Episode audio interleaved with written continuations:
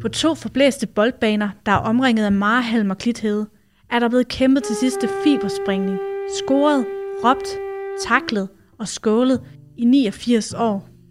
Her hører Klip Møller Idrætsforening til. Men hvad er KIF egentlig for en størrelse?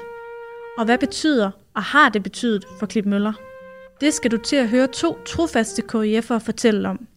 I stil med klublegender som Karl Oddershede og Johnny Bus, har Claus Holler og Randi Oddershede begge brugt utallige timer i klubben.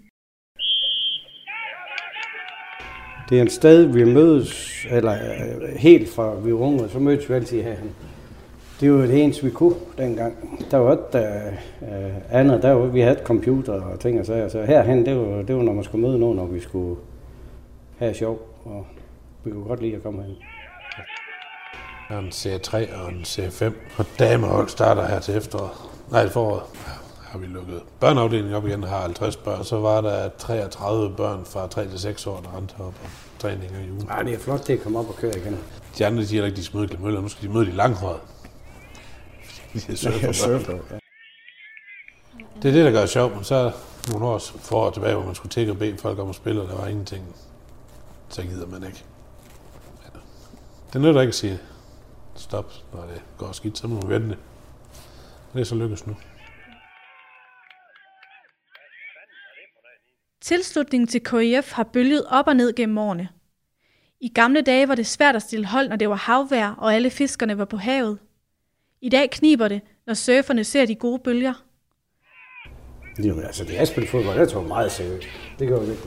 Og så havde vi jo Karl Borger og, og øh, min far. De, de var nogle stykker der, der, der havde, øh, skal man sige, der sat holdet.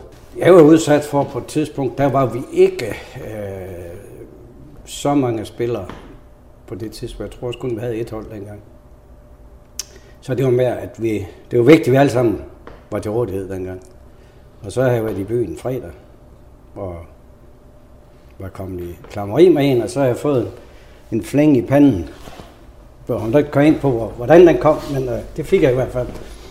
Og øh, der blev jeg syet med seks stik. Og så gik jeg så ind til min far, dengang jeg kom hjem ud fra sygehuset, og så sagde jeg, at jeg kan desværre ikke spille fodbold i morgen, fordi jeg var lidt uheldig. Så jeg gik op i seng, og så dengang jeg stod op næste morgen, så sad Karl Borger der. Og jeg kommer ned, og så siger jeg så, kom lige herind, siger han så. Karl Borger, så. han. Du kan godt spille. Så siger jeg, det, det kan jeg ikke. Jeg, jeg kan da ikke spille med det her. Mit hoved er jo fuldstændig på den ind. Så sagde han, jo, fordi vi har Ole Andersen bagved, og jeg spillede i forsvaret på det tidspunkt. Så alle de høje bolde, dem går der bare væk fra. og så spillede vi. Hvad fremtiden bringer for den lille klub, er der ingen af os, der kan sige med sikkerhed. Men det er os selv, der afgør det. Jeg tror også, det er vigtigt for byen, at der er som sådan et punkt. Det tror jeg. Men det kræver jo, at der er nogen, der skal altså være noget frivillige. Der skal faktisk en del til. Der skal i hvert fald være nogen, der gider at tage sig ad. Bliver er i hovedet af, når der er 100 tilskuere her på scenen. Ganske almindelig serie 3 kamp. Og folk har sjov og går op i det.